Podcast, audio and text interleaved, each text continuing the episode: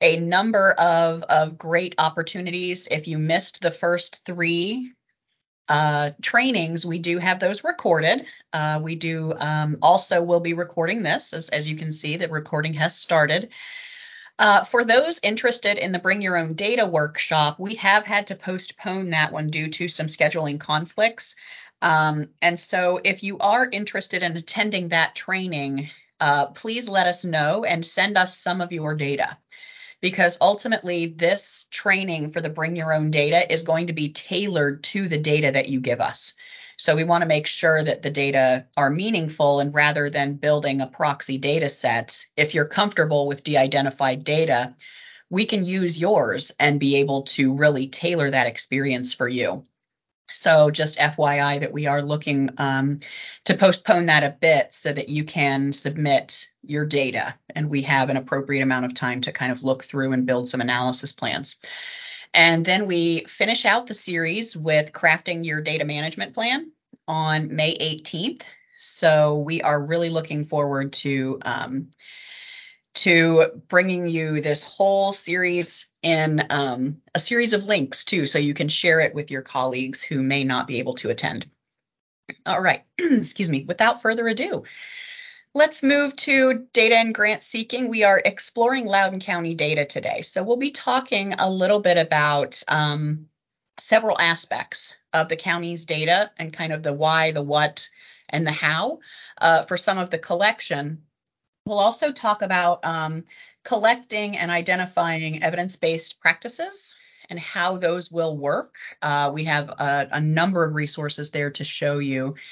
We also have um, one of our esteemed colleagues from the Department of Mapping and GIS. So we will talk with uh, Trent Small about some of the mapping data um, and and how that will look. So the last thing that we want to close out with um, is Tracy will be talking about a data toolkit that we are developing for you as nonprofits, and we are looking at those um, tools so that you can use them in the way that um, that is necessary for any grant that you are applying.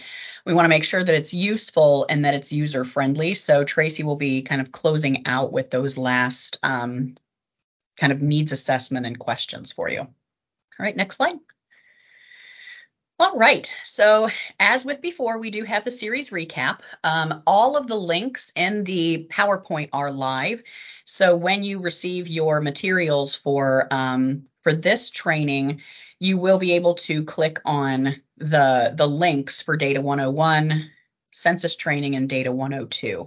And the PowerPoint is also going to be linked in that area.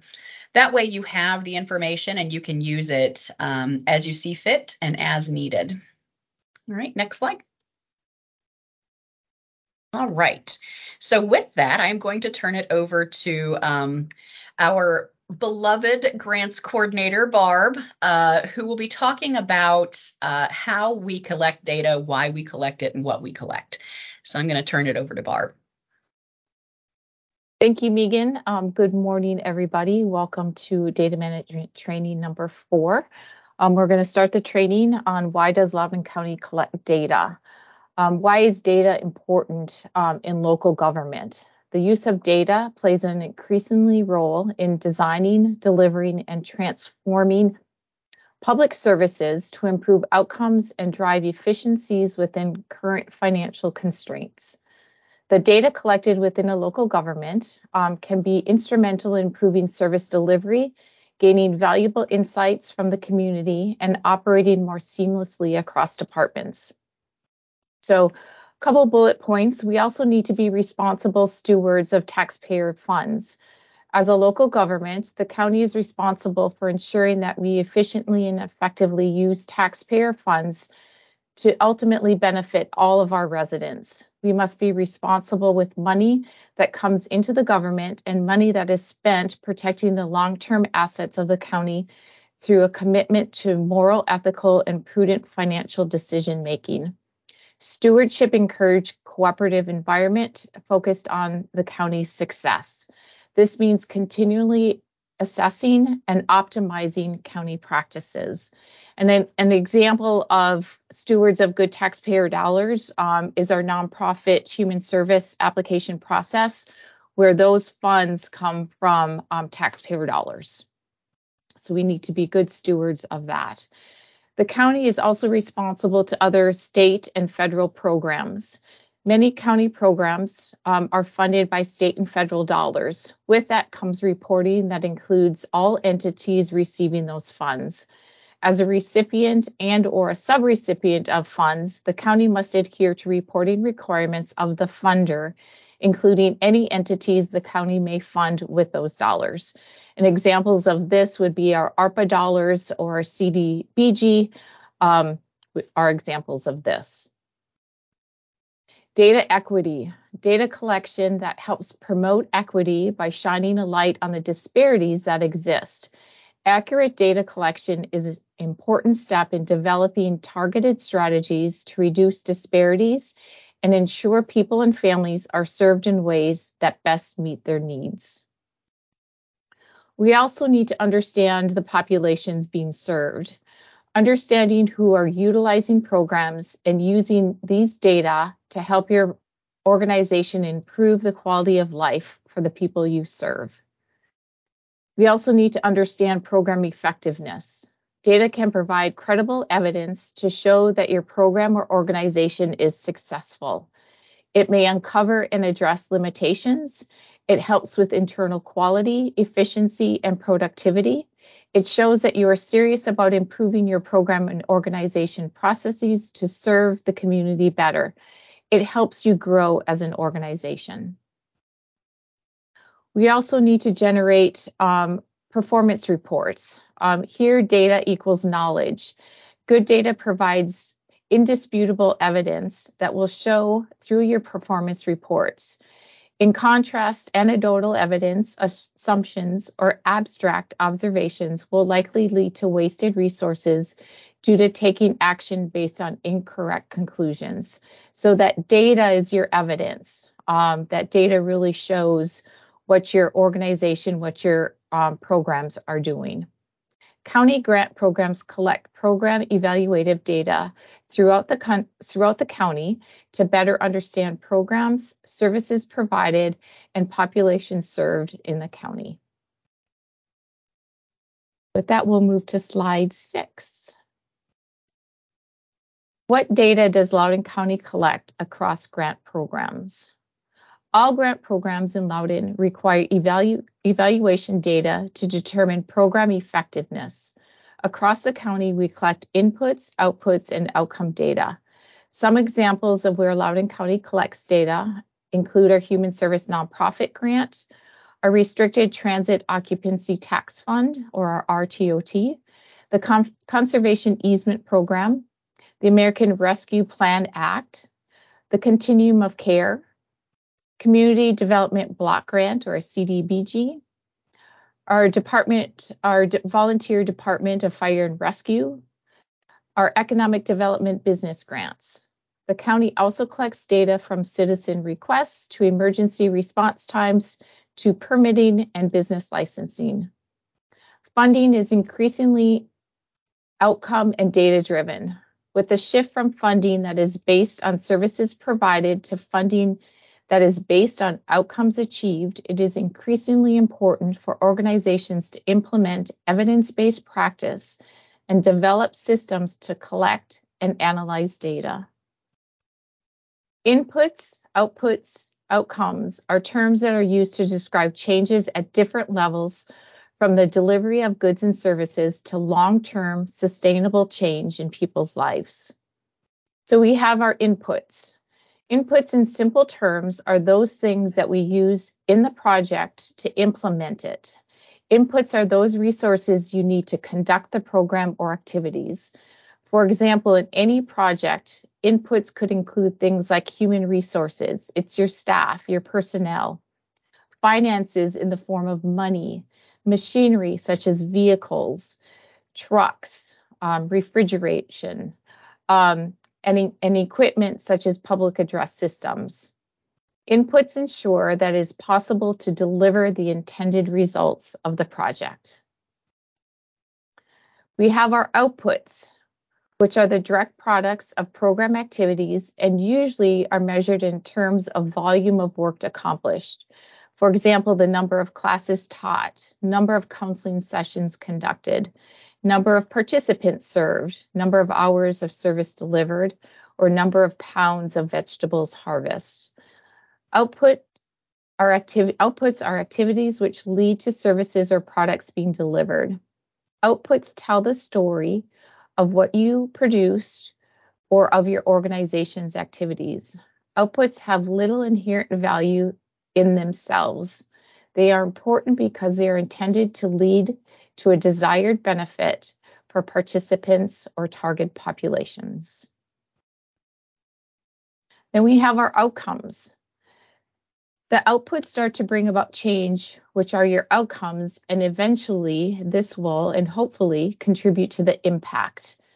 Outcomes are usually more complex than outputs. A good outcome addresses the underlying challenge you are solving more directly than an out than an input or an output. But you're looking what you're looking for as an outcome is change in learning, in behavior, in conditions. This change is me measured in the target audience, which are individuals, groups, or communities. Outcomes answer the important question Are participants better off after receiving the service than they were before? This is a step beyond outputs. It's new knowledge, it's increased skills, it's health improvement, it's modified behavior, and improved conditions. Outcome data measures how success is measured.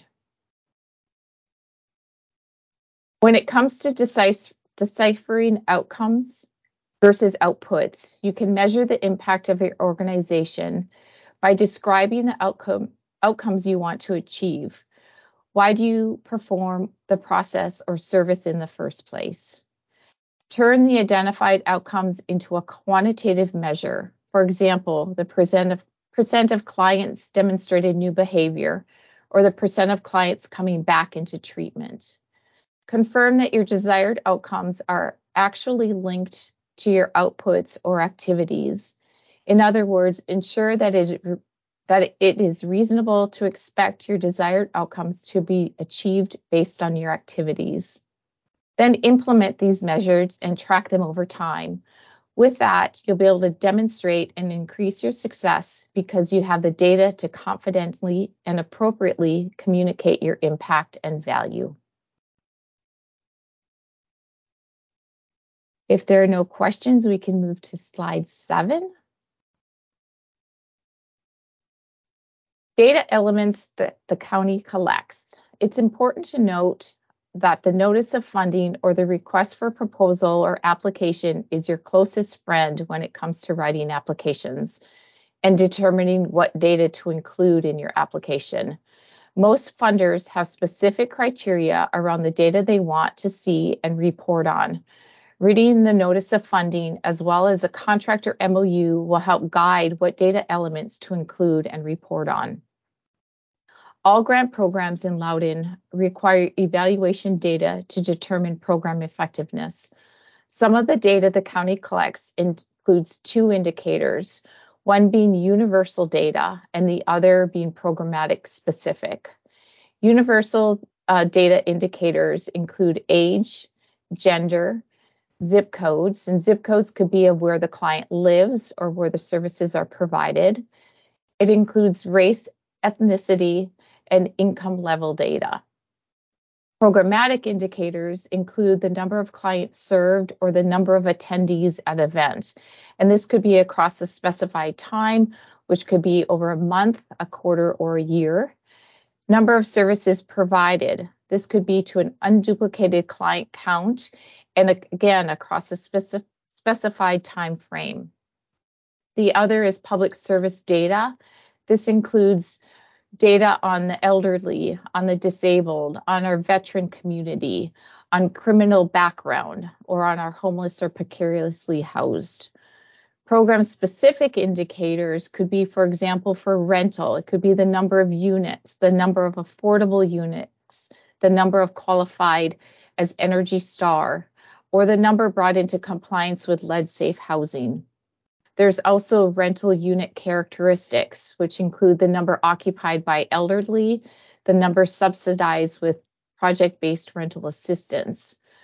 So it all depends. And again, it goes back to the notice of funding and what the, the funder is looking for um, in both um, the proposal as well as what they're looking for um, in the reporting.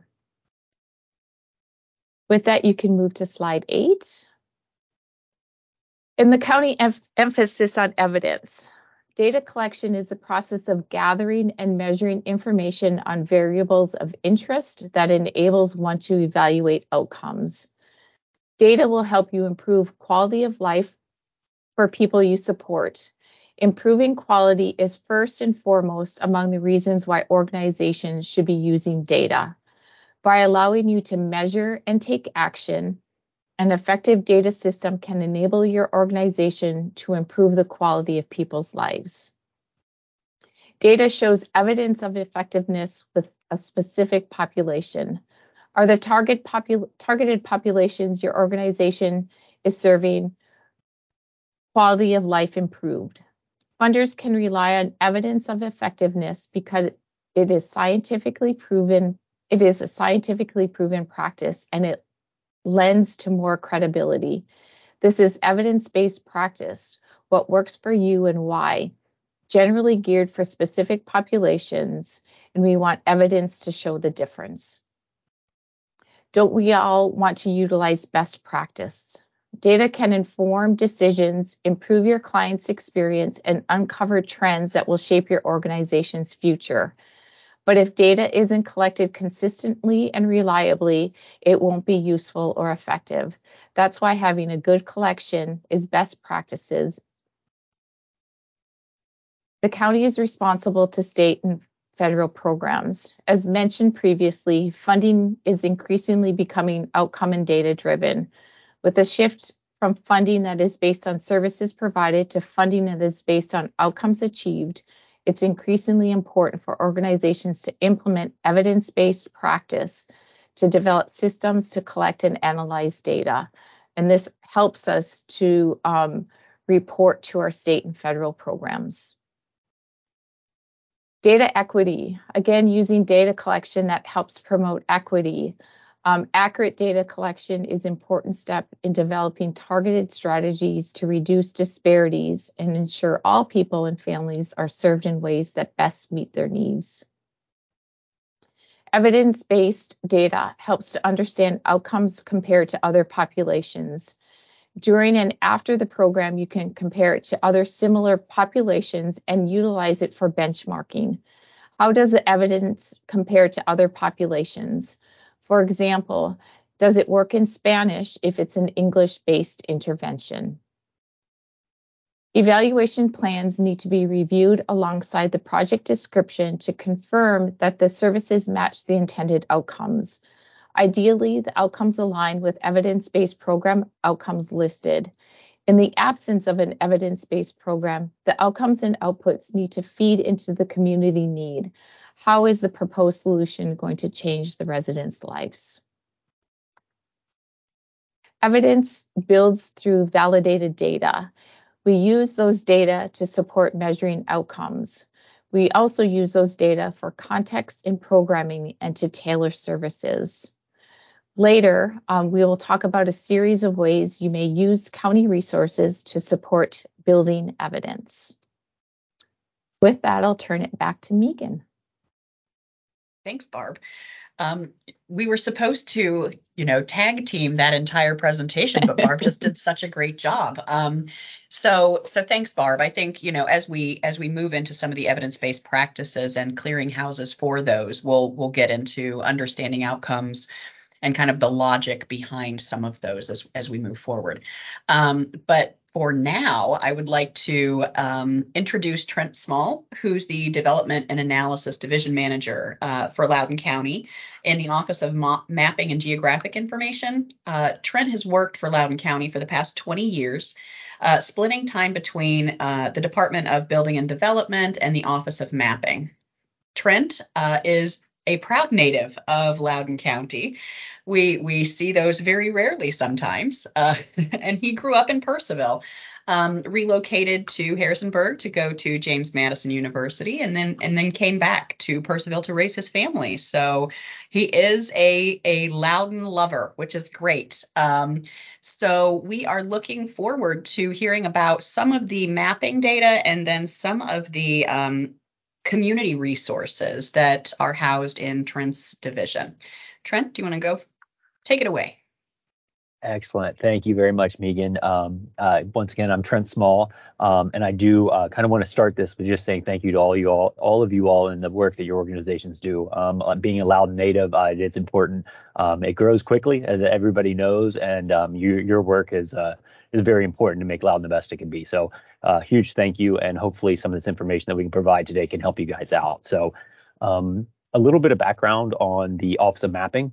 Um, we support initiatives throughout the county from um, simply mapping sites um, to assigning addresses, and then we get involved in a lot of the larger efforts like the zoning ordinance rewrite, um, re- recently uh, redistricting efforts, um, conservation easement stewardship, and the list really goes on and on. So um, with that, we kind of are a jack of all trades in our department um, which is a great thing. But sometimes it means that we are the expert of not some of these things. Um, so with that being said, I just want to kind of um, let everyone know I did tell Barb and Megan and Tracy to jump in. Um, you know, as we all kind of share the expert as uh, or the expertise in a lot of these different areas. But hopefully, some of the things I can um, share with you today uh, will will be helpful to your organizations. Um, there will be some things that come up, I'm sure, that we can't give you an answer right away, but we'll get back to you um, working with the team and making sure that you guys get the answers that you need. Um, so today I've been asked to come and share with you about some local data resources that may be helpful to your organizations. This is a large task as this these resources and data sets just grow on a daily basis. Uh, technology continues to grow and gives us a bunch um, more stuff at our fingertips. So at a minimum today, I hope to be able to leave you with some general understanding of some different resources that we have at the county level as well as just provide you with our contact information. So if things come up um, in the future, uh, you know who to reach out to, and, and we can be able to be a resource for you all.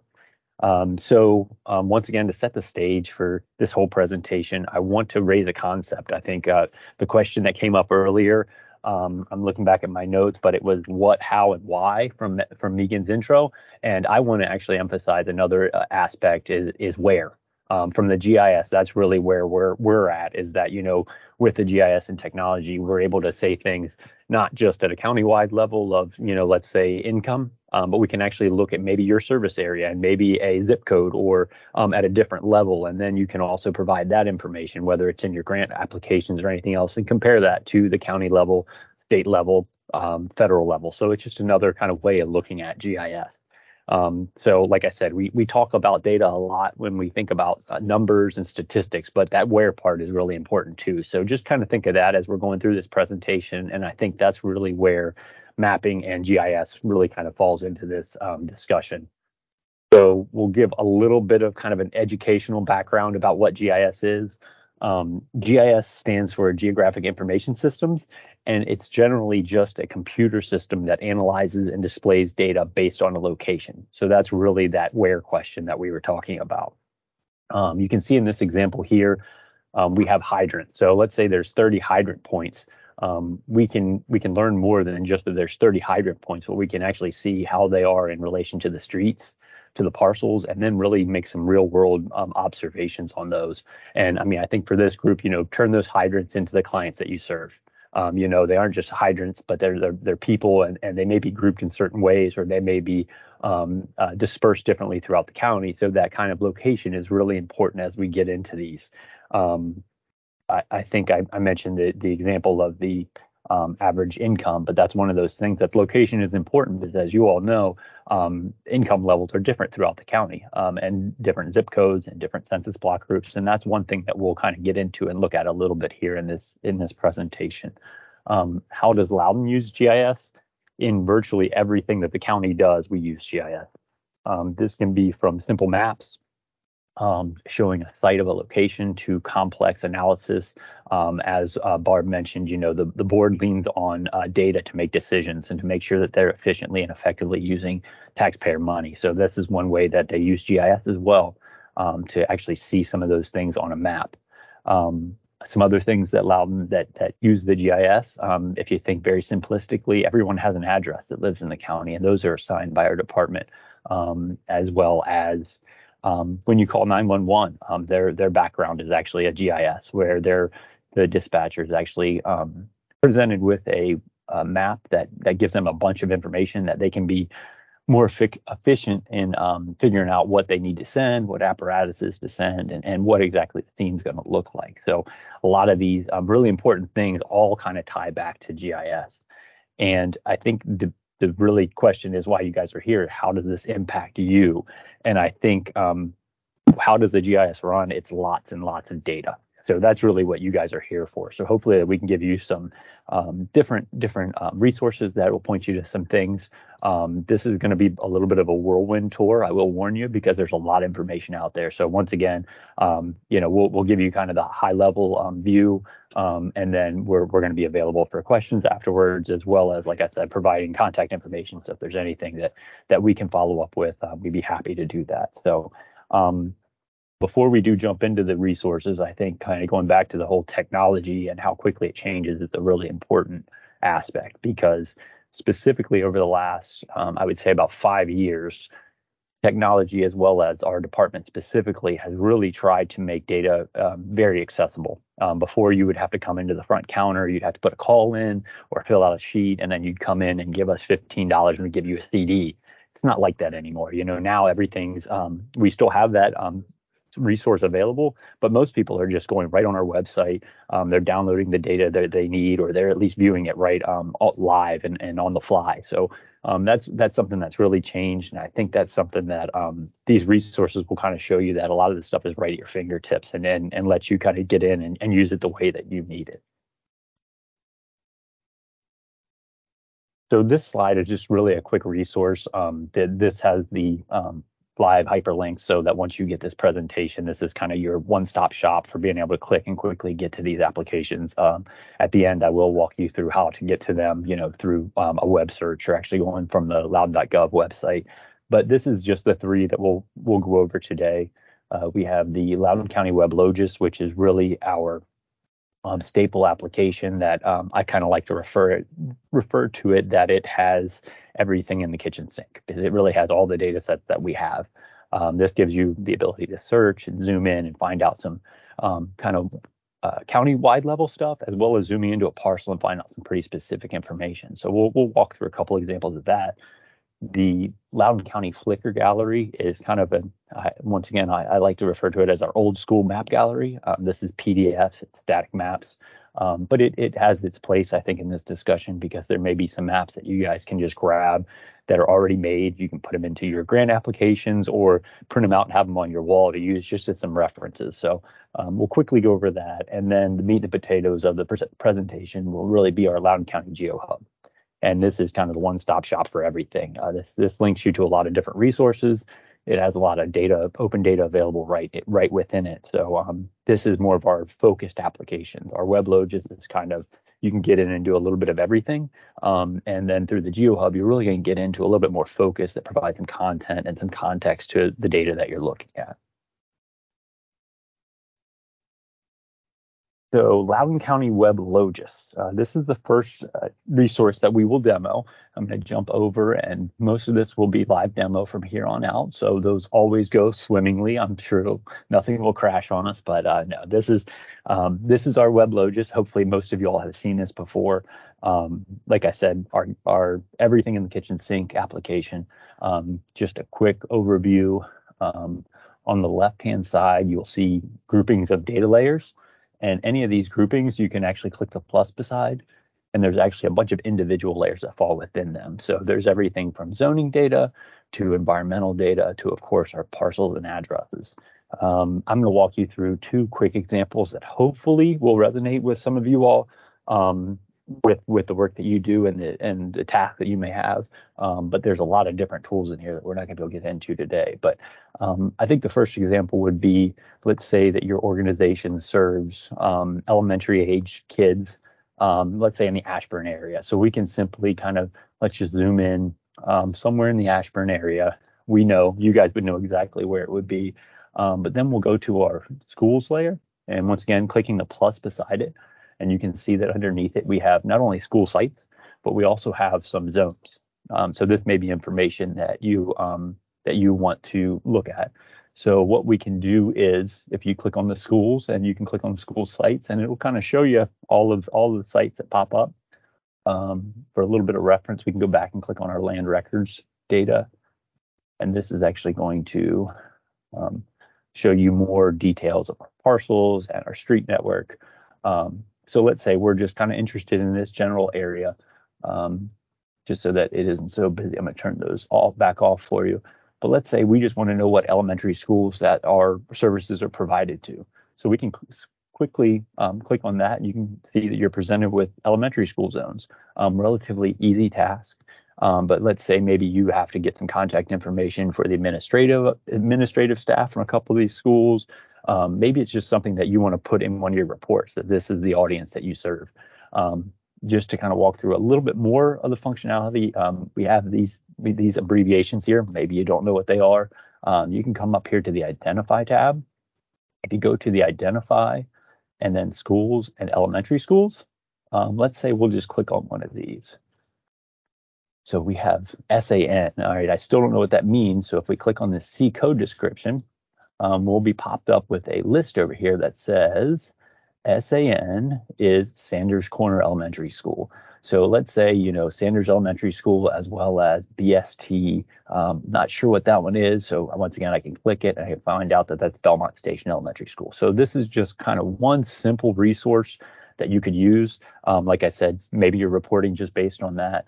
Um, this will just give you a better idea of, of some of those different um, data sets that are out there. Like I said, schools is just one of many ones that are out there. So I think this example kind of gave you the the county-wide view, looking at some larger data sets, but also wanted to note wanted you all to note there's some very parcel specific information in here as well. So I'm just going to refresh my screen to kind of clear it out, start back from scratch, and let's say I really wanted to dig dig in a little bit more to like some site specific information. Um, so if we go in here, um, there's some search functionality in the search tab on the left. And let's say I just want to find an address. So I can come in here to the street address and I know um, which one I'm looking for. I'm looking for 11661 Harper's Ferry. So you can see as I'm typing this in, it's also giving me actual addresses that are valid. Um, when I get to that one, there's only one. So I'm going to click on that address and I'm going to click locate on map. And what it does is it selects that and zooms me to it. So really quickly, you can see I'm out here in, off Harper's Ferry Road.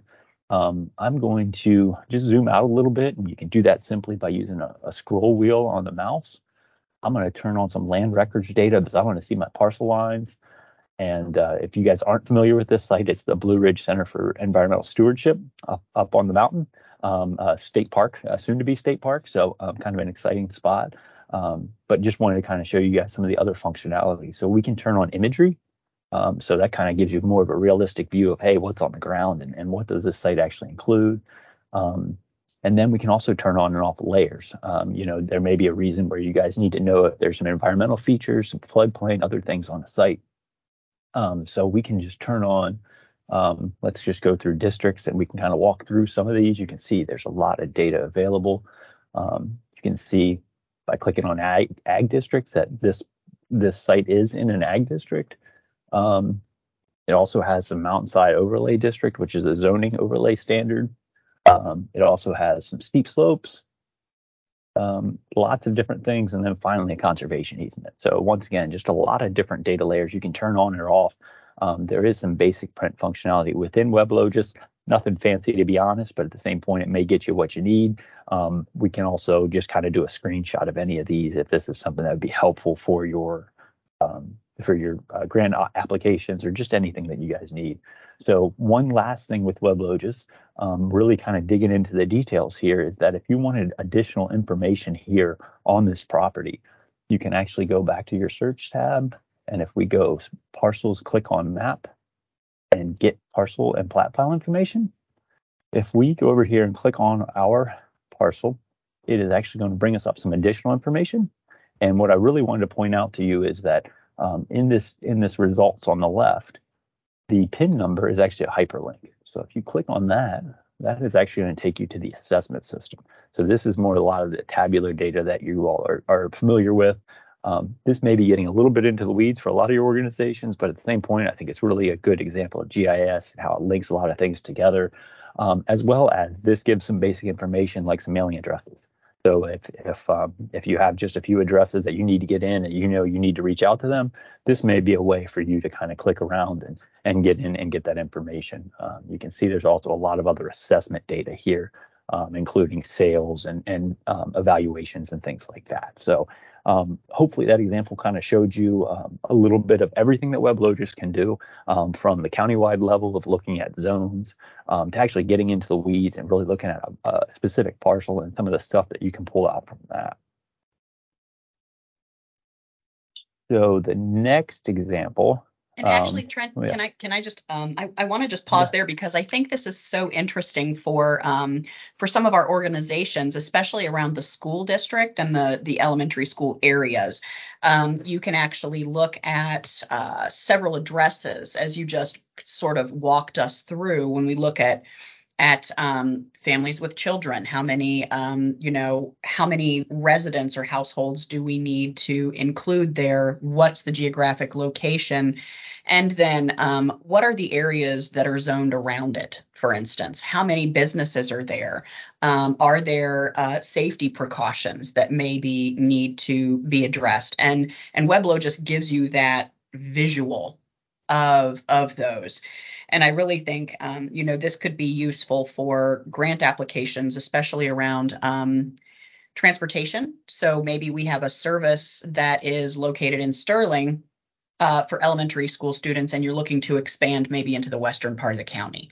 But where in the western part of the county? Where would you see the most um, the most households or the significant number of clients who are low income in a specific area, right? So you can look at the households and then couple that with your census data. So I think these are really powerful tools um, that are just really going to be helpful in formulating what else could be needed uh, for these organizations. So I think it's really cool. Excellent. Well, thank you for jumping in, Megan. I think those are those are great examples. I think you know um, I know zip code data was also something that was mentioned. Zip codes are also available here that can be turned on and off if you need kind of that uh, quick quick snapshot that you need to put in a, a presentation or or maybe a grant application. Um, and then uh, something to point out, and we'll talk about a little bit more at the end of the presentation. But the data sets that you see here are also available as our open data, which is uh, through the GeoHub. And like I said, we'll go over that.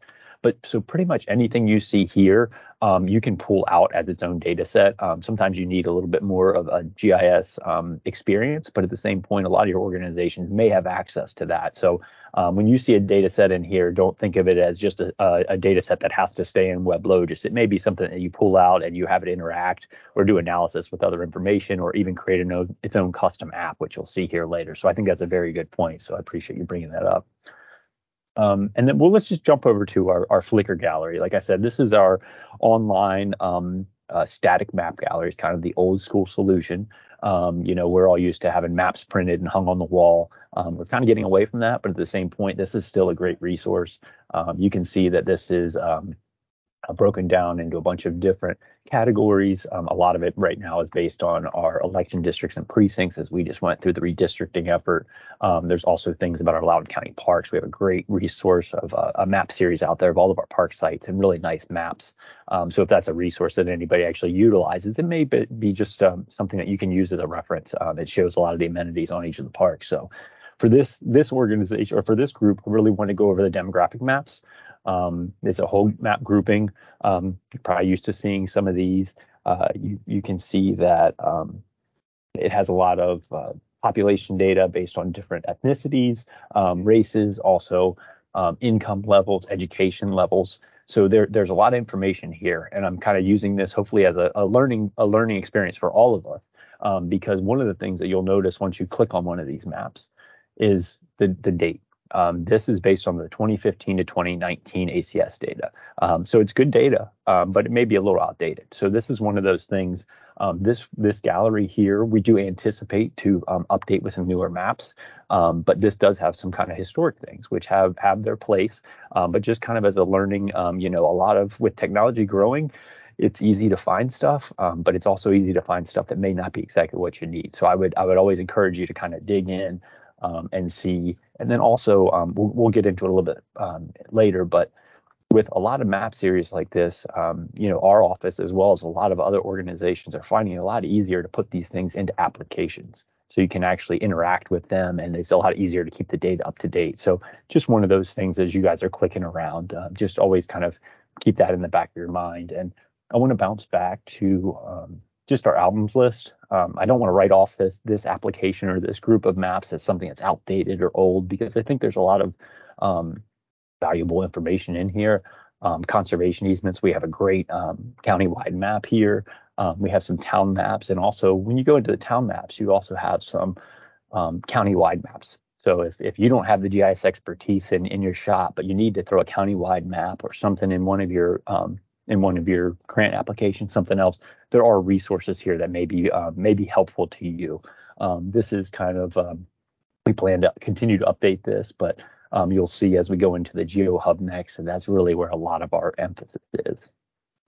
So, without further ado, we'll jump right into our Loudoun County Geo Hub. And I have just barely been keeping track of a lot of the comments, and I apologize for not putting links in first, but I think this is really where um, you guys can kind of make your homepage if you have any Loudoun County data. Uh, the first thing I wanted to show you is that um, you can get to this.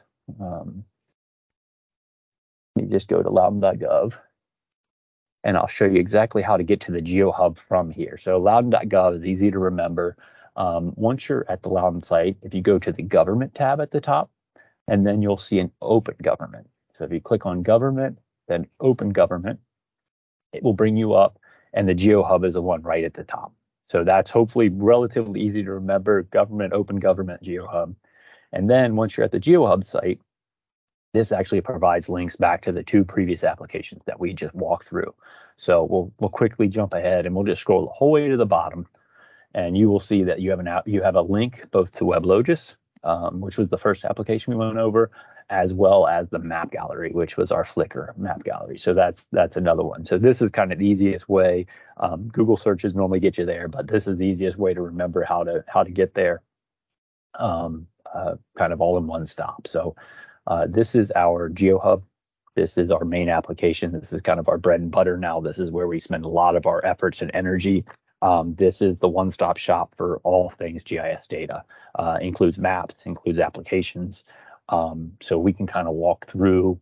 Um, you can see these these six cards is what they're called is kind of how they're grouped. Um, and these are based on the 20 the board's 2020 initiative. So we anticipate in 2024 that this may be rearranged a little bit um, as a new board comes in. Um, but just we try to organize it in a way that makes it easy for the for everyone to to find the information they need. Uh, Enjoy Loudoun is going to have a lot of things based on the parks, um, as well as environmental features. Um, we have transportation, which of course is you know transportation focused, but you can find a lot of information on park and ride lots, bus services, transportation projects, which may be of interest to some in this group. Um, building, you know, a lot of development activities where um, subdivisions are. The one that may be of interest to this group is this includes um, access to our pipeline data, and the pipeline data is really looking at what residential units have been approved but haven't been built yet. So that's really kind of something that, like I said, may be of interest to you all as you're looking at future growth or, or projections, is looking at some of these things. Um, they, they have some applications there that make it a little bit easier to consume some of that data. And, and Trent, can I just um, take a quick note there, especially when we um, we hear from the Board of Supervisors about affordable and attainable housing. Um, often we may hear this in a in a business meeting or in the public meetings and say, well, exactly where is that going to be? Exactly what has been approved. That is where you can find that. So, for instance, in Algonkian district, um, 600 um, attached homes and a residential area were just approved. So, and that's considered affordable housing. So, how will that impact services for for you, and how will that increase your client base? Excellent. And that leads us actually perfectly um, into our next card, which is serving our community. And that's the one I really wanted to focus on with this group. Um, and we'll jump right, uh, great, great lead in, Megan, because we're, we're jumping right into, you can see they have some um, uh, applications that are here. And the first one I really wanted to show you guys was the affordable housing one. Um, this is, uh, you simply click on it. It'll open, um, open some data. This is kind of um, showing the dispersion of our uh, existing affordable housing stock. Um, and this is in the form of a story map. So this is kind of a, a GIS talk for just a website almost. Um, but it, it, it's really aimed at giving some background content and context. So you see we have some some charts and some graphs, but we also have some content and some links to kind of show us some more information, not just a map that you're expected to know all the information about, but it tries to give you a little bit of the background. Um, so what I wanted to show was looking at some of that um, current um, current housing stock um, our third tab right here actually shows the number of existing affordable housing units based on the census block group. Now, to Megan's point previously, this is not, these points are not showing exactly where these are. These are showing based on that census block group. So that's one thing to kind of also know about that where question of before is um, some of those applications in the last um, in the last uh, discussion, we're actually going to show project specific, the actual outlines of the of the project and where those housing units would be. This is more showing it on a county-wide scale. Um, but this is a great application. Um, this kind of shows, um, you can see kind of where the um, affordable housing units are. Um, you can also kind of dig in a little bit. We can zoom in. And if you actually click on any of these, you can actually see a little bit of a breakdown of, of the different types um, of units that are available. So here you see uh, in this census block group, there's 96 LIHTC. Um, I think there's a there's another good example around here. Okay, here's a different census block group who actually has a, a little bit more of a mix. So it has some LIHTC units, but also has some proffered affordable units um, in there as well. So um, once again, this is just another one of those applications, kind of showing you a little bit more information. Um, you all are, are probably much more um, uh, knowledgeable about this stuff, but you know this also gives a little bit more information about how some of these programs work um, different uh, cost assistance and kind of breaks down, like I said, and provides some information. So whether this is something that you all can use, or maybe it's even something that you guys could provide out to clients so that they could get educated a little bit more on that, may be something as well. Um, so I thought that was a really good one for kind of for your alls um, for this group. Um, but let's jump back over to that serving our community. Um, and the last one that I really wanted to point out was the community health dashboard. Um, so we'll click on that. Um, this is, I believe, part of the Live Healthy initiative, the Loudoun Healthy initiative, Live Healthy Loudoun, sorry. Um, and very honestly, I'm not that familiar with this application. I just got into it um, looking at um, this presentation, but I was very much wowed with the amount of information that's available right at your fingertips. Um, uh, you can kind of just scroll down. Um, I'm just going to give you one example. I was able to click through and find a ton of information, but finding demographic data we click on that, it will quickly bring up all of Loudoun's information. So right there, we have a lot of information available to us. Um, I think a lot of this information will be very powerful in providing into grant applications. But once again, looking at that where question, um, you know, a lot of the services here probably, or maybe not be county-wide, they're more specific to a Sterling area or a rural Loudon. Um, so what you can do is you can actually filter based on a zip code. Um, so as mentioned before, I'm a Purcellville boy, so 20132 is mine. And as I click that, it actually changes the whole um, the whole filter. So now all of these values are based on that zip code, which is pretty powerful information, very quickly done. Um, what I like is it also provides that Loudoun County average. Um, so um, that gives you something to compare to. Um, there's also a bunch of other information. Like I said, I am very, I'm not very familiar with this website, but I found it very easy to use and user friendly. Um, there's a bunch of additional information um, once again, we can go back to the housing. We can actually look at the housing statistics based on this. Um, once again, really nice to know, um, you know, the unit changes just for that zip code as well as at the county-wide level. So again, this is just one small example of what I think that, that this can do, but it, there's a lot of information out there, and it really does once again get down to that question of where when we're looking at um, the data and um, and the questions that we're asking. So I thought that was that was pretty pretty neat. Um, so let's bounce back. I want to give you all one more quick example. Uh, probably am running out of time, but I will um, try to hurry through this one. This is back to the GeoHub, the main page. And um, I think one of the one of the most powerful things, as we talked about f- before, is technology and the data really being available at your fingertips. Um, so you know, this is not only um, maps and applications, but there's a lot of data behind it. Um, so we can actually go in here to the middle section, which is our open data section, and we can um, search for things. Um, one of the things that a lot of the data, I think when you guys heard from the census um, presentation, a lot of that is based on the census block groups. Um, so let's say we wanted to get that information, whether it's um, in a tabular form or in a GIS form, we can just run a search. And just by searching for 2020 census, I get a list of things that are available. let's just find that block group information, click on it, it's going to come up with a map viewer application. Um, this is probably a little bit more detailed than you guys need for your application, but maybe not. Um, this allows you to um, download the data. Um, so if we click download here, it gives us a bunch of options. We can download it into a CSV and just bring it into Excel and make any changes we want. Um, from here is also the ability to download GIS compatible files. Um, so I think that's really powerful. You know, I'm not sure how many of your organizations have those capabilities or those staff, but um, you know, it makes it really easy to have all the data available right here at your fingertips. Um, kind of the, the the more advanced is that you know we take this information and then we go back to some of that information we talked about before. We go to, back to the school sites. We go back to some of those and we start overlaying them and seeing things. So like I said, I think that's a little bit beyond where we'll go today in this in this, but there's a lot of functionality out there. Um, if any of your organizations have people that have a little bit of GIS experience, um, I would encourage you to reach out to me. There are some um, some additional functionality that's out there. And I think there's some actually some online free accounts that you all can get as nonprofits. Um, it's not something that we um, directly support, but I'd be more than happy to indirectly support that and, and, and walk you through any of that. Make sure you guys have access to the data because that's kind of the, the next step. And that's what we want to see our data used for. So, um, like I said, that that gets us um, all that census block group information. And then just one final shot. We'll go back and we'll run that search again because I want to kind of come full circle with some of the information we had before. Um, we have all these data sets, um, and you can see they are all kind of classified as data. Um, but as we scroll through our list, we also have some applications. So these are things that the county has already built around some of those data sets. So um, here's the Loudoun County 2020 um, population based on um, different patterns of race, ethnicity, um, and if you if you notice, let's turn on one of these layers. This is looking a lot like that data that we saw in that Flickr gallery. So this is really the next step. This is really where we're going with these with this information. Um, so we can zoom into an area. You know, we can't really do that on a on a hard copy PDF map. You know, it's harder to do. We can zoom into an area. Um, this is just Black or African African American population.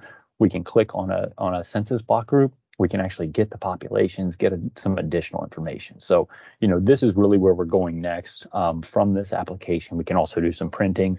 Um, let's say this is more of your service area and you wanted to put together um, some some maps that kind of go through all the the different population race race breakdowns. Um, this is one of those things that I definitely think that may be helpful.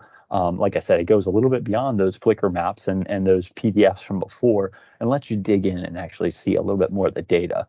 Um, so this is one of those things that we'll continue to update. Um, we're excited to have some um, uh, a demographer who's going to jump in and help us with a lot of this stuff, has some GIS experience. So yeah, I do believe that. Um, I, I, think one of the questions coming up is, does this actually have income? That data is available. I don't think it's actually built into this application. This application was specifically built for our redistricting effort um, and ensuring that there wasn't any um, making sure that our, our race and ethnicity was considered when we were doing those efforts. So that's really what this was built for. But income is definitely something that we can include in these as we go forward. So, um, you know, this is just kind of the next level of that Flickr gallery. So, um, wanted to make sure I pointed that out. There's applications like this for a lot of different, very focused, um, focused applications. So, um, with that, I'm going to jump back over and I'm going to have to advance through a couple of these slides that we just did live demos for but wanted to make sure that you guys had um, all of our contact information. I know this was a whirlwind. I know I probably talked fast as I drink a lot of coffee, but hopefully you were able to grab a little bit of information from that. Hopefully that everybody was able to get whether it was a data set or a resource that they may be able to use, or even just kind of that overall concept of where. Um, that's one of those things that it, it, seems really simplistic when you think about it, but a lot of times we get so deep in the weeds that we're looking at numbers and, and data. And if we step back and actually look at the where, I think sometimes we can even paint that picture that Barb was talking about earlier, even a little bit better, um, you know, and, and showing the improvements and showing kind of the need very specifically to an area, not just Loudoun County. I think that may be a challenge as as Loudoun's affluence and other things, but you know, we have a lot of needs. So being able to actually point those out and the areas that need them, um, hopefully some of these resources can help you out with that. Excellent. Thanks, Trent. That was a whirlwind and so much information. There's just so much to go over. Um, so we appreciate you, you know, working through that. We do have a couple of questions in the chat. Um, and so the first is for the Geo Hub, it, can you look up senior housing units? Do they have um, housing that is specific to um, senior populations or others that are that are not just the ADU? The the senior population and if it, my my contact information is trent.smallloudon.gov so whoever had that question if you want to have a follow-up with that i'm happy to. But in general that senior population is actually going to be available um, in one of the other applications in the development side of things where it actually has kind of it has built out and has a lot of that information but it also has some senior living classifications in there that you could search by. So yes that data is available. Um, i don't believe it's in that story map. Um, but like I said, it would be over in one of the um, one of the other applications that we have, and I can I can try to point that out and, and get that back to the group to to send that back out. Okay, excellent, thank you. Mm-hmm. All right, are there any other questions for Trent?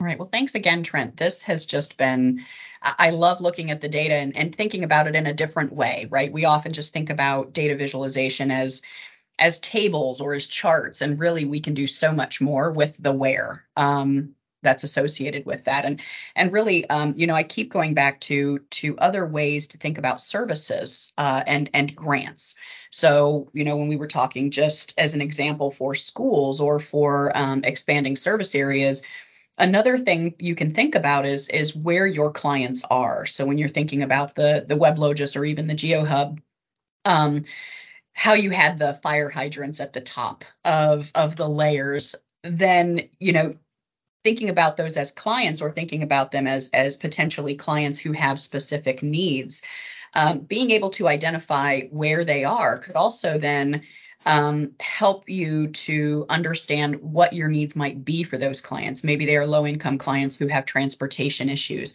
Uh, maybe they're not near a transit stop. Maybe they're not near, um, uh, or have access to a car. So maybe you might want to think about a grant to purchase a van or something where where there are these um, these tools that you can use the where to then inform how you might um, look at a strategy for funding additional services that you may need, which I think is just really cool. All right, uh, so we are going to move on to um, evidence-based practices. And as um, both Barb and Trent really, really have hit home, is the need for evidence is going to continue to grow. We have several federal initiatives um, that take place and and a lot of federal accountability when it comes to improving decision making uh, both for policy but also for for implementation of services and when we think about grants um, you know the, at the federal level, there is a very heavy emphasis on evidence based practices and the need for evidence based practice to be a part of this, what we would consider results based accountability. Um, so the funders need to know what those outcomes are that Barb had mentioned, the, the change in the characteristics of the clients you serve. And the way that you can most reliably do that and, and lend some validity is these evidence based practices.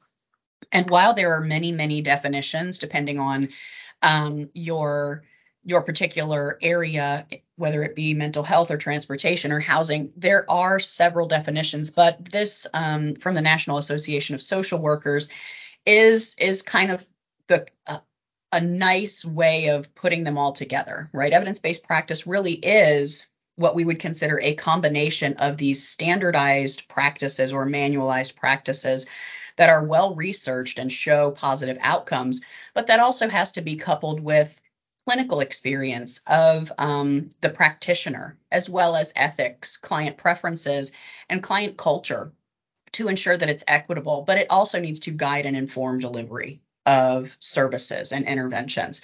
So when we think about evidence based practice, really um, what we want to make sure is that when you are identifying evidence based practices, that you have the resources you need to implement them appropriately.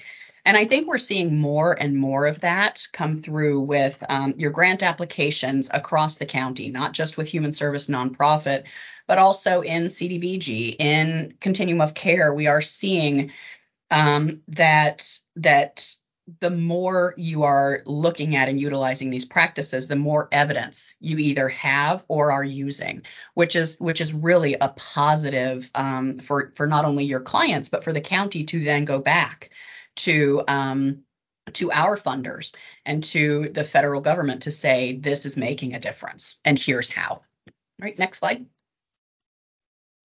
So, as we mentioned, um, really the evidence based practice and the decisions that are attached to evidence um, are kind of in the middle of this Venn diagram. Uh, practitioners, your counselors, your um, food service drivers, your um, your call center um, supports who are answering phones and dealing with client services, they all have experience in what they do. The experience, as Barb was mentioning, is anecdotal. There's not necessarily a way um, that they are collecting and sorting information in a way that is meaningful for a grant application, right? They are working on individualized basis to ensure that the client's needs are met. This is also coupled with research. So what um, it is for your job um, and your organization to do is think about how research informs that experience and that expertise.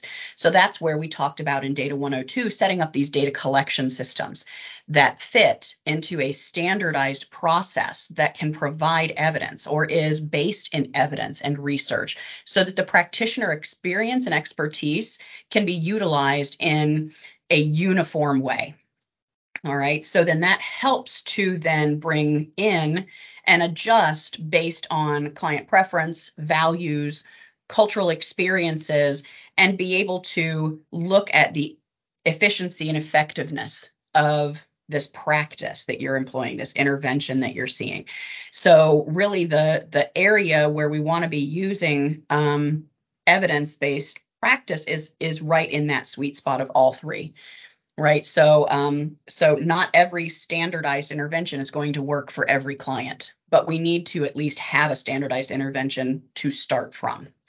Um, and then be able to adjust. As Barb was mentioning, this is where we can start to look at evidence of effectiveness across populations and across um, across cultural boundaries or um, what would be perceived as as boundaries and be able to expand the evidence base to say this is what works for whom, why, and when. Okay. And so, next slide, please. What we want to really focus on is um, what this means for nonprofits and why why we require it. Um, the the major issue when it comes to service design um, is focusing specifically on evidence of effectiveness for positive results. And we want to look at it um, from the term of a logic model, right? Barb talked about inputs, outputs, and outcomes.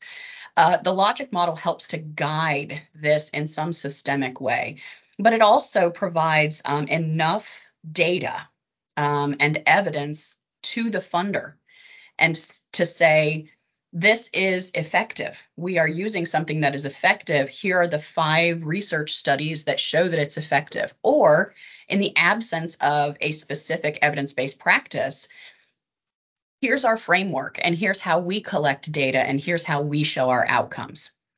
So, there are several ways um, that it is applicable to you as nonprofits, and especially if you've applied for any of the local funding, uh, we require a logic model. We require um, that connection and that visual representation between the evidence that you're collecting and the outcomes that you are anticipating.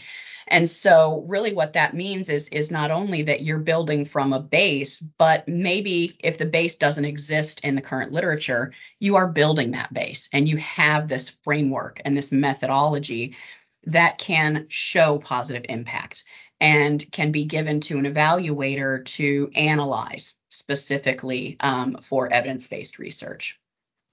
All right, next slide, please.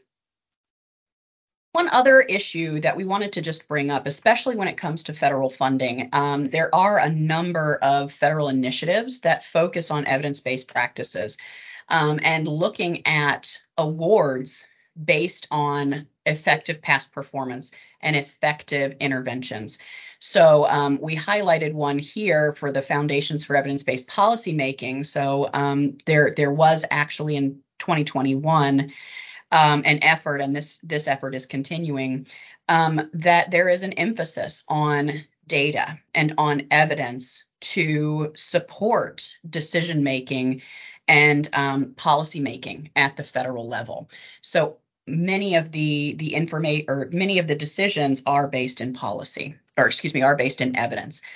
And we saw this um, even earlier on for those of you who may be in in special education you know looking at results based accountability. This started in about 2009 um, 2010 where uh, there is a shift for state accountability um, and local accountability to children's outcomes. And you have to report that to the state and then the state aggregates to the federal government.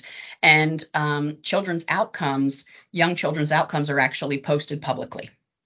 So this has been an area where the federal government and and many um, organizations uh, in philanthropy are are pushing because the only way we can make things more equitable is to identify where we are what's working for whom, and then if we need to adjust it, how we adjust it based on data.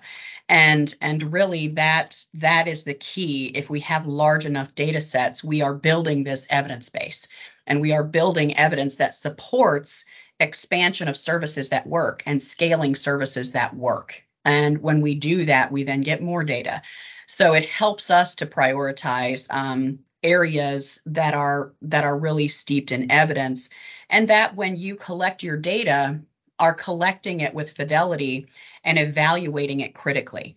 Because if something's not working for the population you serve you'd want to know that quickly. Um, and evidence-based practices not only help you uh, with deciding what might what might work for whom, but then also your own experience with your counselors or your um, frontline staff, your um, your mental health providers, is really where some of those adjustments can be made.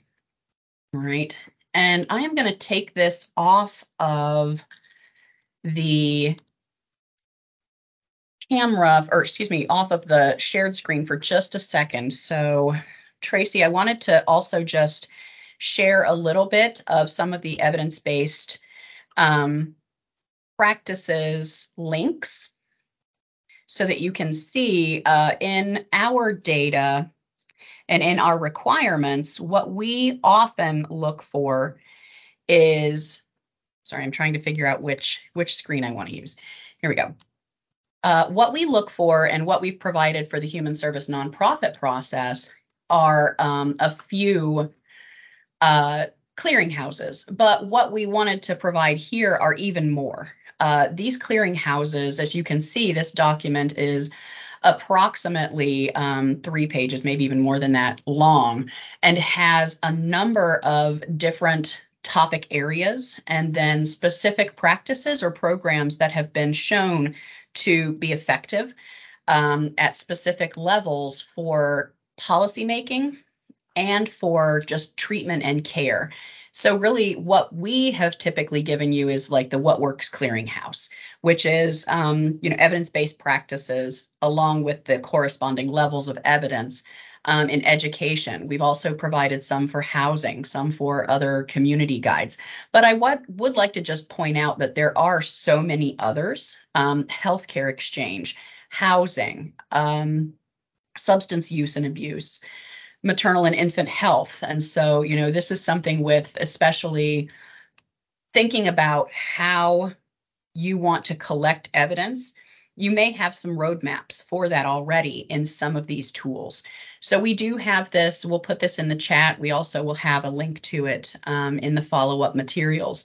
But this really is a much more comprehensive um, picture of where you can find practices um, or identify those practices that you feel as though you're already doing in your organization and what do those most fit with um, how can you identify you know what it might mean um, in terms of evidence? So we will be sharing this with you um, fairly quickly. I think it's it's a really good tool to to be able to just pull information from.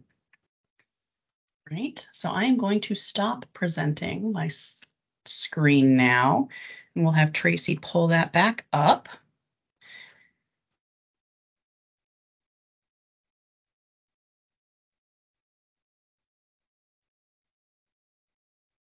And now we would like to have a bit um, of a discussion, just a few minutes, whether that be in the chat or in, um, you know, you can unmute your line and just introduce yourself. We want to know when it comes to evidence based practices um, and standardized types of of processes, what data do you collect when it comes to your services? And then where do you see some of those challenges? When it comes to collecting that data. And I think a lot of it, you know, will be about individualizing um, to client needs, and we can talk a little bit about that. But let's start first with the data you collect related to the effectiveness of your services.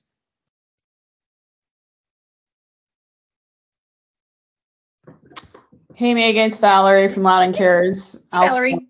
You know, I'm never shy. Um, I would say so. We collect a lot of data during intake, a lot of demographic and and that sort of data. Um, when we've done funding, we do send out surveys that ask things like, um, you know, were we friendly and professional, of course, um, but also, um, you know, did they know where to find help in Loudoun County prior to speaking with us? What how they feel their um, financial situation is at, at, the time. And was the um, the services we provided a you know resulted in a positive um, was it a positive thing basically i don't mm-hmm. know that questions to be honest. Mm-hmm. um, i haven't memorized them. Um, so we collect that kind of data and just to see kind of get a foothold. The challenges we have like any other survey is response. Getting them to respond getting them to respond honestly, um, that sort of thing. So uh, those are the challenges we have in just uh, we do do it in Spanish and in English, and we do it through email as well as text P2P on their phones as well. Yeah, and, and thanks, Valerie. I think that's really important when, especially when it is a service like Loudoun Cares provides, where there could be anything from a very light touch, maybe one or two phone calls, to really um, referring and moving that person to a series of services. It's really important to know, and you've honed in on it. Did they actually know where to find help prior, and how did you help them with that? Um, and that's just kind of the quick boil down question, right? Um, for survey response rates, that's that's really difficult because it would you know, often folks are in crisis. So if there are others who may have um, some some thoughts about you know increasing response rates, that might be um, another discussion. And I did see a hand raised. Um, not sure who raised it, but if yeah. you, yeah, there we yeah, go. Yeah, that was me. Hi, I'm, this is Stephanie from Just Neighbors. So this is really um, very helpful, and especially talking, have this conversation. So I want to just get your input. So our problem is the same thing. You know, when in upon intake we do, you know, all the demographic, all the zip codes, you know, race, all that stuff, mm-hmm. and then we do a closed case survey with once a year with all the cases, and that we do. Sorry, we do immigration legal services. So mm-hmm. you know, a lot of what we say is. Uh, once you get, you know, legal um, authorization, then you're able to work. The problem is, is our the immigration system takes so long. So within a grant period, we're, you know, we're even though we've done a lot of intake and new clients, we're never we're not going to get the results of those clients at the end of the year. Mm-hmm. Um, so how would you? I mean, we you know we just do we it, it doesn't I guess it doesn't the the intake doesn't um, match up to the survey results of the closed case clients because those are people that had their the surveys at the end of the year like maybe had opened a, a case two years ago. So mm-hmm. how would you kind of or even even more than that in terms of now the immigration system. But how would you kind of address those issues? That's a great question, and I think um, you know when we talk about the demographic data and and that not being the same data you would report outcomes on, I think that's a very interesting distinction because we see that so frequently with um, with longer term interventions, right? Um, the case is moving forward; it just is taking a longer period of time than the grant allows um, or that the grant funds. So, what I would suggest is um, taking a look at your data and analyzing the average time or the median amount of time it takes for a case to go from intake to closed.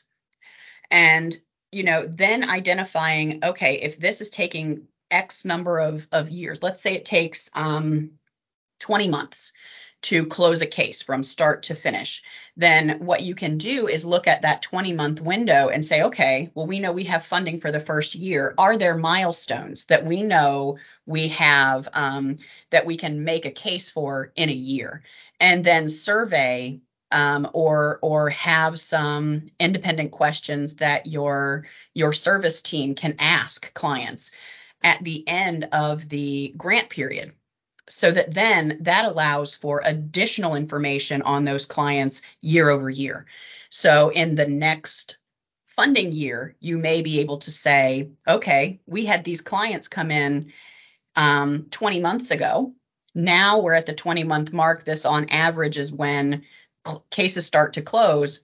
This is going to be our first quarter reporting, um, which is actually the same people we were helping last year. And um, I think that continuity really does help, but you'll have to figure out what that milestone is within the funding area or within the funding timeline that supports um, the illustration or the demonstration that the case is moving forward. It's not as though you had intake and then you had nothing.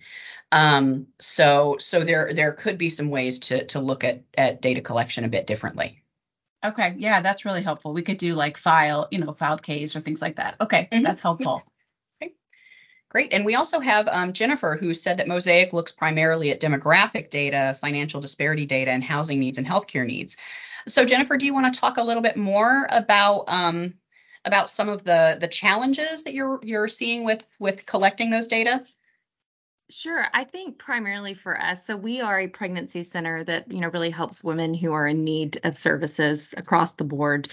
Um, but it, just like the the lady spoke before me, primarily it's getting them to answer the questions, um, you know, honestly, or maybe there's sometimes communication barriers as well, mm-hmm. um, and then follow up with, you know, um, sending out, um, you know, questionnaires and such, and getting responses that way.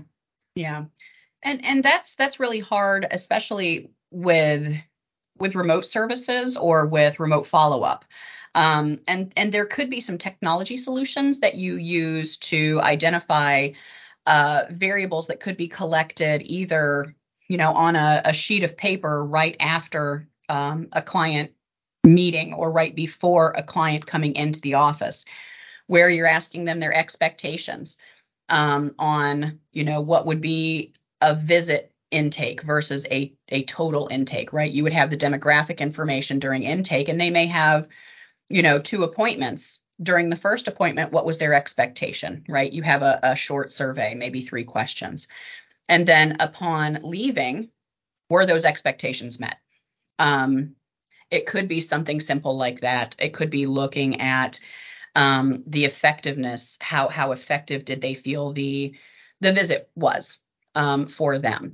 So there there are several ways that that you can think about how they answer honestly, and and and it's not it's not the job of the the service provider necessarily to to identify whether or not their clients are answering honestly. I think what we have to do is assume answers are honest. Um, it's really hard to to identify areas where it's unclear until you have that more comprehensive view um, with maybe some contraindications or some counterintuitive findings where you're like, maybe this just doesn't make sense that's when you want to look in the data a little further. Um, but you know, everyone's experience is different, and I think we can contextualize that and and can work on that in like a data management plan to figure out what other variables you can use to help contextualize some of those findings. I hope that helps. Yeah, absolutely. Thank you. Okay. All right. Any other thoughts on data collection areas that you see some struggles? And I just wanted to go back to Stephanie's point. So if you are um, filling out a grant application, and I, I noticed some of these from HSNP, and you're trying to show longer term um, outcomes that can't be demonstrated within the year, do you recommend that people also show past um, outcome data as part of their application? Yes, absolutely. Absolutely. Um, because again, if if the service is remaining stable, then that's your past performance, and past performance matters. Um, if you're looking at a specific population or your specific client base, you can tell us how successful you were in your last year um, or in the last year that you got funded. You can talk about your successes and um, link that to the logic model. And again, looking at average um, either level or intensity of services really makes a difference. Um, to say that, you know, there are some services that have a very light touch and some services are very intensive. So being able to describe the number of phone calls, the number of visits, the amount of time that you're spending with a client helps us to then look at the level and intensity of services that are provided and then the anticipated outcome, right? So you would see maybe a smaller um, positivity rating coming from a five minute phone call. It's still positive, but it's one question versus an entire two hour assessment if it's an intensive mental health um, intervention. So it really does depend on the level of intensity that you would have. I think that's a really good question, and I can I can talk about that all day. Um, so let's move to the next slide and talk a little bit about what data should Loudoun collect. Um, we we had Barb and Trent talk about you know the the data that we have available and the data that Loudoun County collects in terms of our grant programs. Where are we missing the mark? Um, especially when it comes to our grant programs, are there other data that we should be collecting? That you feel as though we're not?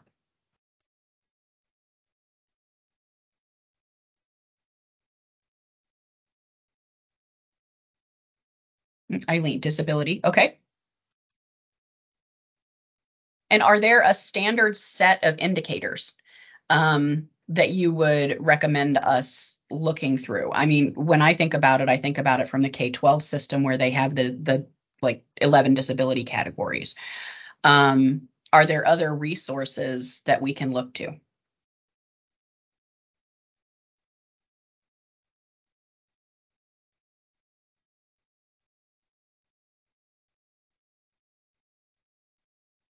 Are there others?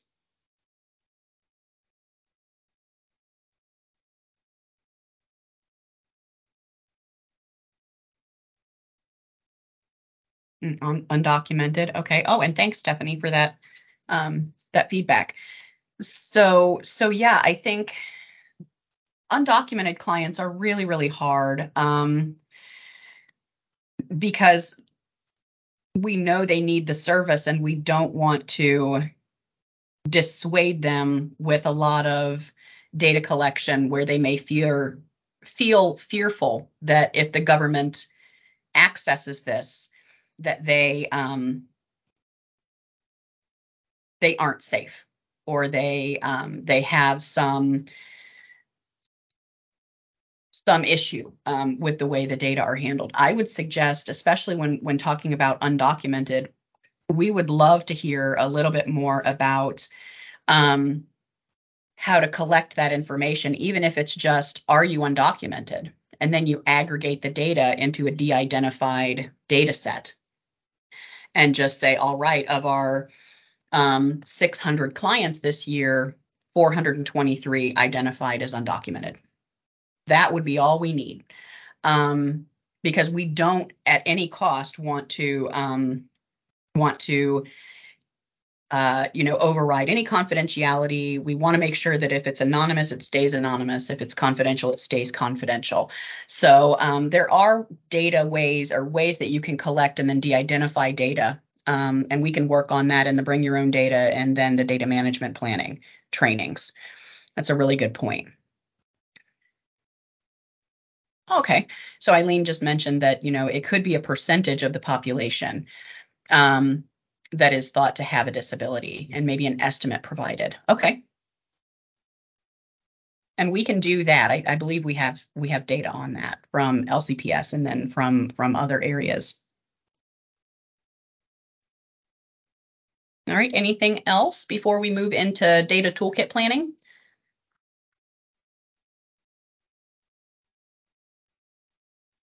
All right. Well, then I am going to turn it over to Tracy to talk about um, what else you want to see in um, in our data toolkit, and she'll give you kind of a brief overview of, of what we're doing there. So, Tracy. Sure. Thanks, Megan. Um, so you've seen this graphic many times before, uh, even through this presentation, but especially if you have attended the other trainings. Um, so throughout this whole series, we use this funnel to describe how to utilize data to contextualize your programs and services and describe your community needs um, to funders. So yes, the funnel begins with the data to describe the context of your community and its needs um, with national down to local. Um, then it moves to program eval- evaluation data to show the efficacy of your programs and services, and then to evidence based practi- practices to give fidelity to your interventions. Um, so, to capture all of these insights and resources provided throughout the training, um, our staff has to start started to develop a data toolkit. Um, and this will act, act as a guide so you can access publicly available data uh, to tell your organization's story. Um, so on the next slide, um, we started to identify some um, sections of the toolkits. So um, again, the aim is to assist nonprofits in um, accessing publicly available data in one place. Uh, we would like for this to be a resource that is informed by the nonprofit needs and updated regularly. Um, so I'm also thinking of like including a form or mechanism for nonprofits to ask for additional resources um, or ask questions of the the uh, ask questions um, so we can continue to update this resource. So um, I just wanted to ask you to think about what would be most useful for you in a toolkit. And we've outlined some options that we've heard throughout the series. Um, I, as, as you may have seen, we've started planning for this toolkit maybe in, in January. and then as I started collecting more data, it just started to um, build and build and build. so um, thinking about, we really want to focus this on what are what your needs are. So um, we have some uh, a section where there's data divided up by national, state, and local data used to describe need. We could also add grant writing resources to the data, uh, to the toolkit, um, base, basic statistical and evaluative resources, uh, free data analysis resources, and evidence-based research clearinghouses. So just in the chat, or you can unmute yourselves and raise your hands um, if, if you want to just talk about what else you would like to see in this toolkit.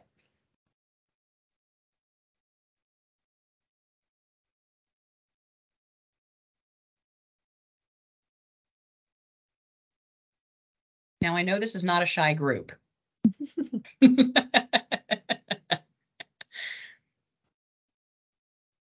maybe I could go to the next slide and start the poll so you guys um, can rank what is most important. But Valerie said in the chat um, that we need to have a way to push out this type of information to others in our organizations.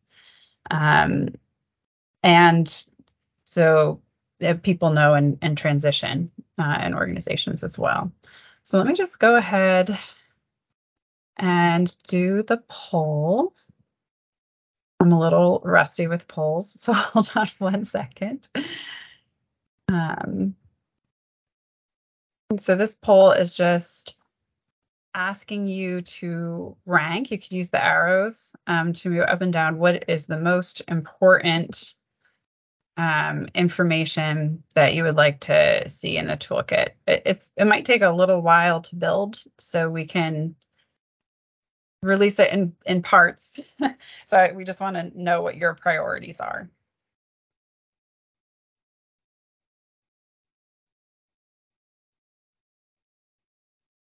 And while you're answering the poll, I do want to um, get to Lori's comment about what other software nonprofits um, are using to track data and to formulate specific requests for grants like unduplicated by quarter, et cetera. I think that's really important. And, and we can put together some of that. We will need your help um, in doing so because I know some of you use um, different uh, CSMs. Um, and, and, you know, we would want to make sure it's a comprehensive list and then also your satisfaction with it. We, um, we often just use for our purposes something that would be able to be extracted into um, a statistical package or into Excel, where we can then um, set up analysis for various questions. I think the unduplicated counts is a is a great question, specifically around how you can use um, some data matching software, um, and and there there are several sets of data matching software, or you can um, look at your data collection methods to identify how you would put a unique identifier on an individual um, so that every time they come in, something is popping up. Um, or every time you see them, that's that's an area where where you could just have that data collection. That's a really good point, and we'll we'll work on that. Some folks are saying the poll isn't opening for them.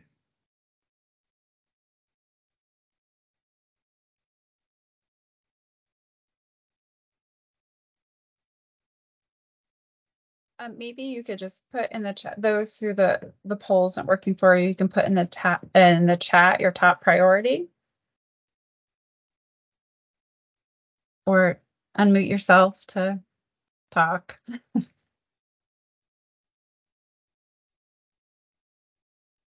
Oh, it says it's loading. Okay. Yeah, that could be an issue with the the teams. I can okay. the results so far. The 13 sure. of you have responded, and, and there will be uh, more opportunity for you to give input on this uh, document as well. So it looks like um, national, state, and local uh, data to describe community need and evidence-based research clearinghouses are the top two. Great. We can definitely do that. Um, so we uh, tried to divide up. Um, we tried to divide up all of the various links that um, I have found into national, state, and local links for each category. Um, and the local data, um, because there is so much on our website, and, and Trent did such a great job uh, presenting it, um, it will more act as like a, a guide and a nonprofit filter to the Loudoun County website. So you know exactly where to go to access information that would be relevant for you. Um, and then uh, we also would like to divide up data by categories. So we have some tags here that we identified so far. Um, and then we'll also have um, some risk indicators um, or barriers, uh, which we'll get to a little bit later in the presentation. But again, with this in the chat, or you can unmute, I would just like to know what we're missing, um, what other categories you would like to see from the list. So I'll flip back so you can see the categories that we have so far.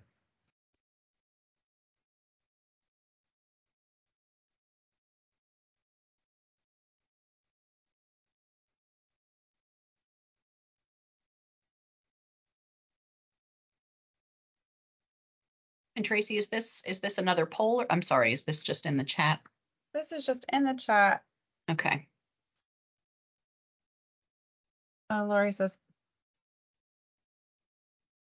for Lori, the presentation isn't changing. Um, okay, Lori, we're on slide 21. Um, at the bottom of your screen, you should be able to see 21 of 34 um, at the slide. So you can um, advance to slide 21. And so good question. What do you mean by budget? Um, so, so there are several categories that we can provide um, specific information, whether it be from federal resources or state um, agencies that support um, budget initiatives or collecting data in a certain way to justify budgets. So it would be a part of like a how to with regard to justifications and setting up a budget that would be most appealing to a grantor. Um, it would be that type of, of information, that type of data.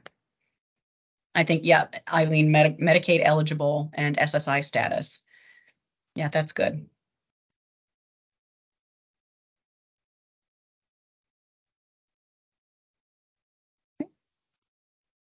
Then uh, we've also identified several risk indicators and um, um, that we plan to identify in this toolkit. And again, we define a risk indicator as a barrier that um, your services could address. And we were thinking about presenting it more in a table um, where um, we would have a risk indicator, national databases, state databases, and, and local sources um, where you can find data on these risk indicators, and then evidence based research um, as a resource.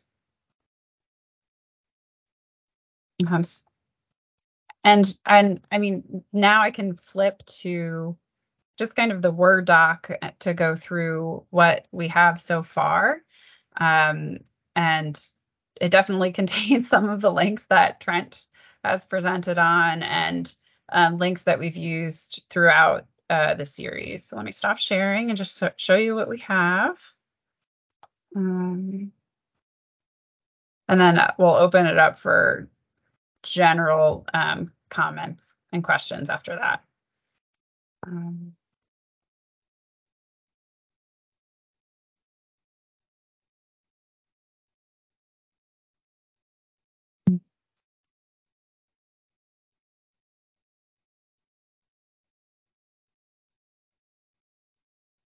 So we'll define each of the categories here. So that was a good, very poignant question by I think it was Valerie.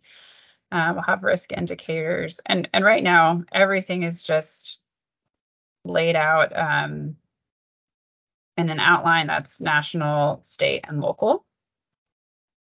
We have some other resources and evidence-based research. So, um, and again, this is a tool that kind of will encapsulate everything that we have gone over in this series. So a resource that really um, puts a bow on the entire thing. So um, we'll have uh, information from the Census Bureau along with search tips. Um, and then housing and economic development, um, treasury, and, and these are all things that again will be categorized and tagged. So um, the Grant Learning Center, grants.gov, um, USA, USA Spending, these were all resources that were previously mentioned. Um, the CDC Social Vulnerable, Vulnerable, Vulnerability Index, which uh, we use at the county a lot for equity data. Um, and links that Trent had mentioned with the demographics data, open government, GeoHub. Um, we have education data in here. Um, so again, and as I was building this, it, the list just kept growing and growing. And we really would like your input on how we present this and keep this the most relevant for you.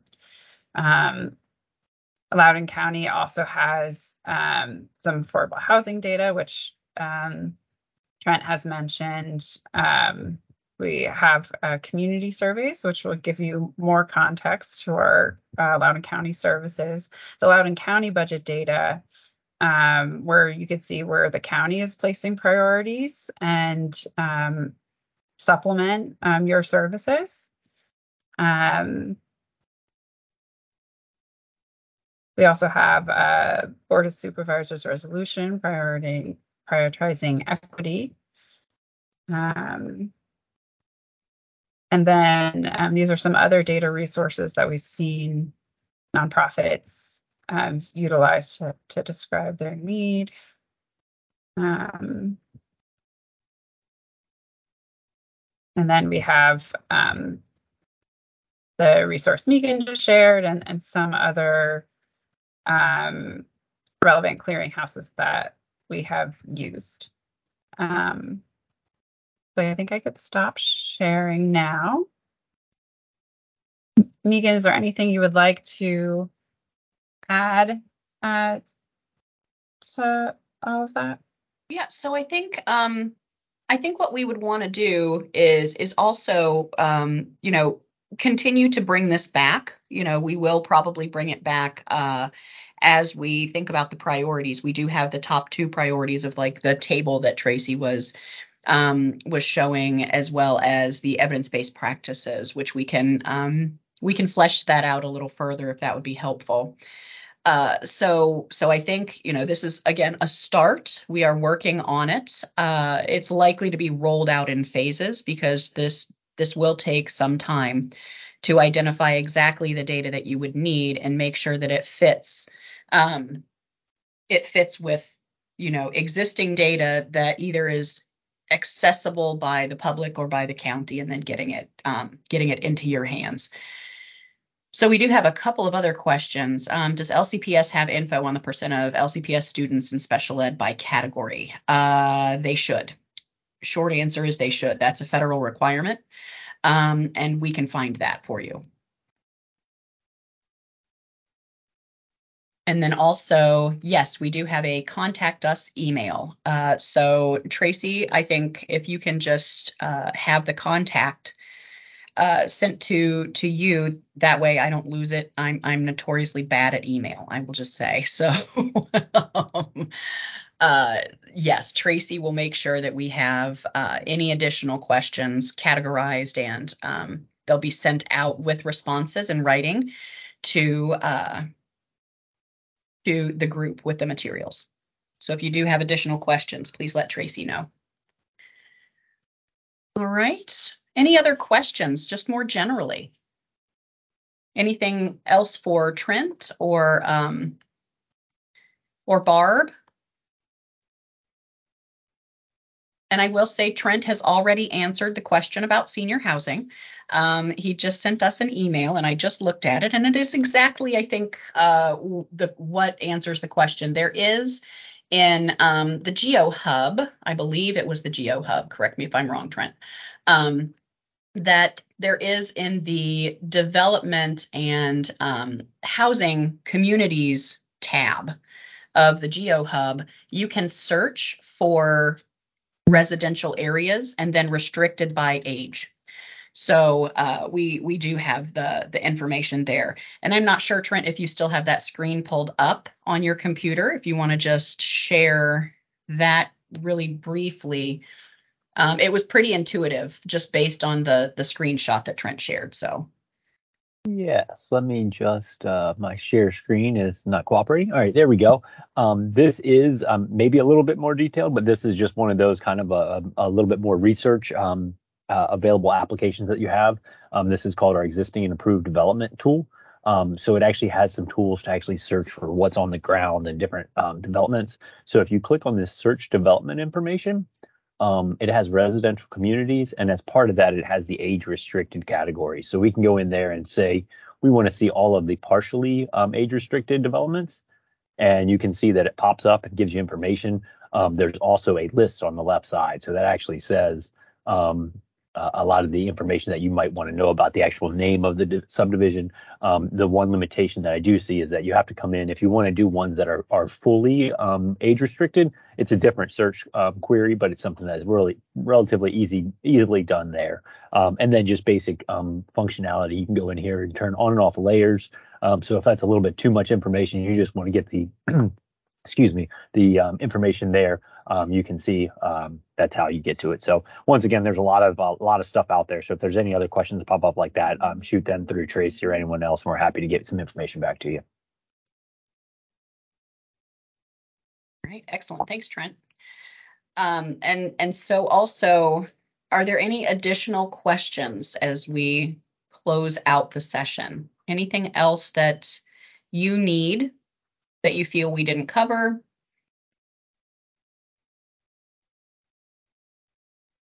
Just put the correct link for the session evaluation in the chat. I think I was like linking you to the IEP information for LCPS.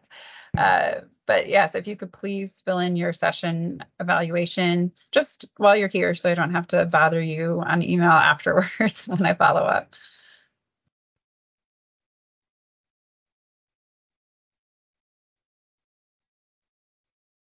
Right. And as we do close this out, again, I, I just want to thank Trent for his expertise and, and being able to walk us through some of the the real heavy hitting data that we have um, that that does take some time to go through. And luckily, we do have Trent and his division um, that that pushes the the information out in a digestible way. So we really appreciate you taking the time to to help us understand better where where to find it and how the nonprofit organizations can use it. All right. And we do just want to thank you all again for participating in the training. Um, the next training will be May 18th. Uh, that will be our grant management, um, or excuse me, data management planning. Um, we also are looking to reschedule the Bring Your Own Data uh, session so if you are signed up or have interest in that session, please contact Tracy to talk about how you can send your data. We don't want any identifiable data. Um, we want de-identified data, and we can help you with that as needed. So thank you again. We appreciate you coming out um, virtually on this rainy Friday afternoon, and uh, we really look forward to um, continued conversation about grants and data. Thank you, everyone. Thank you. Thank you all.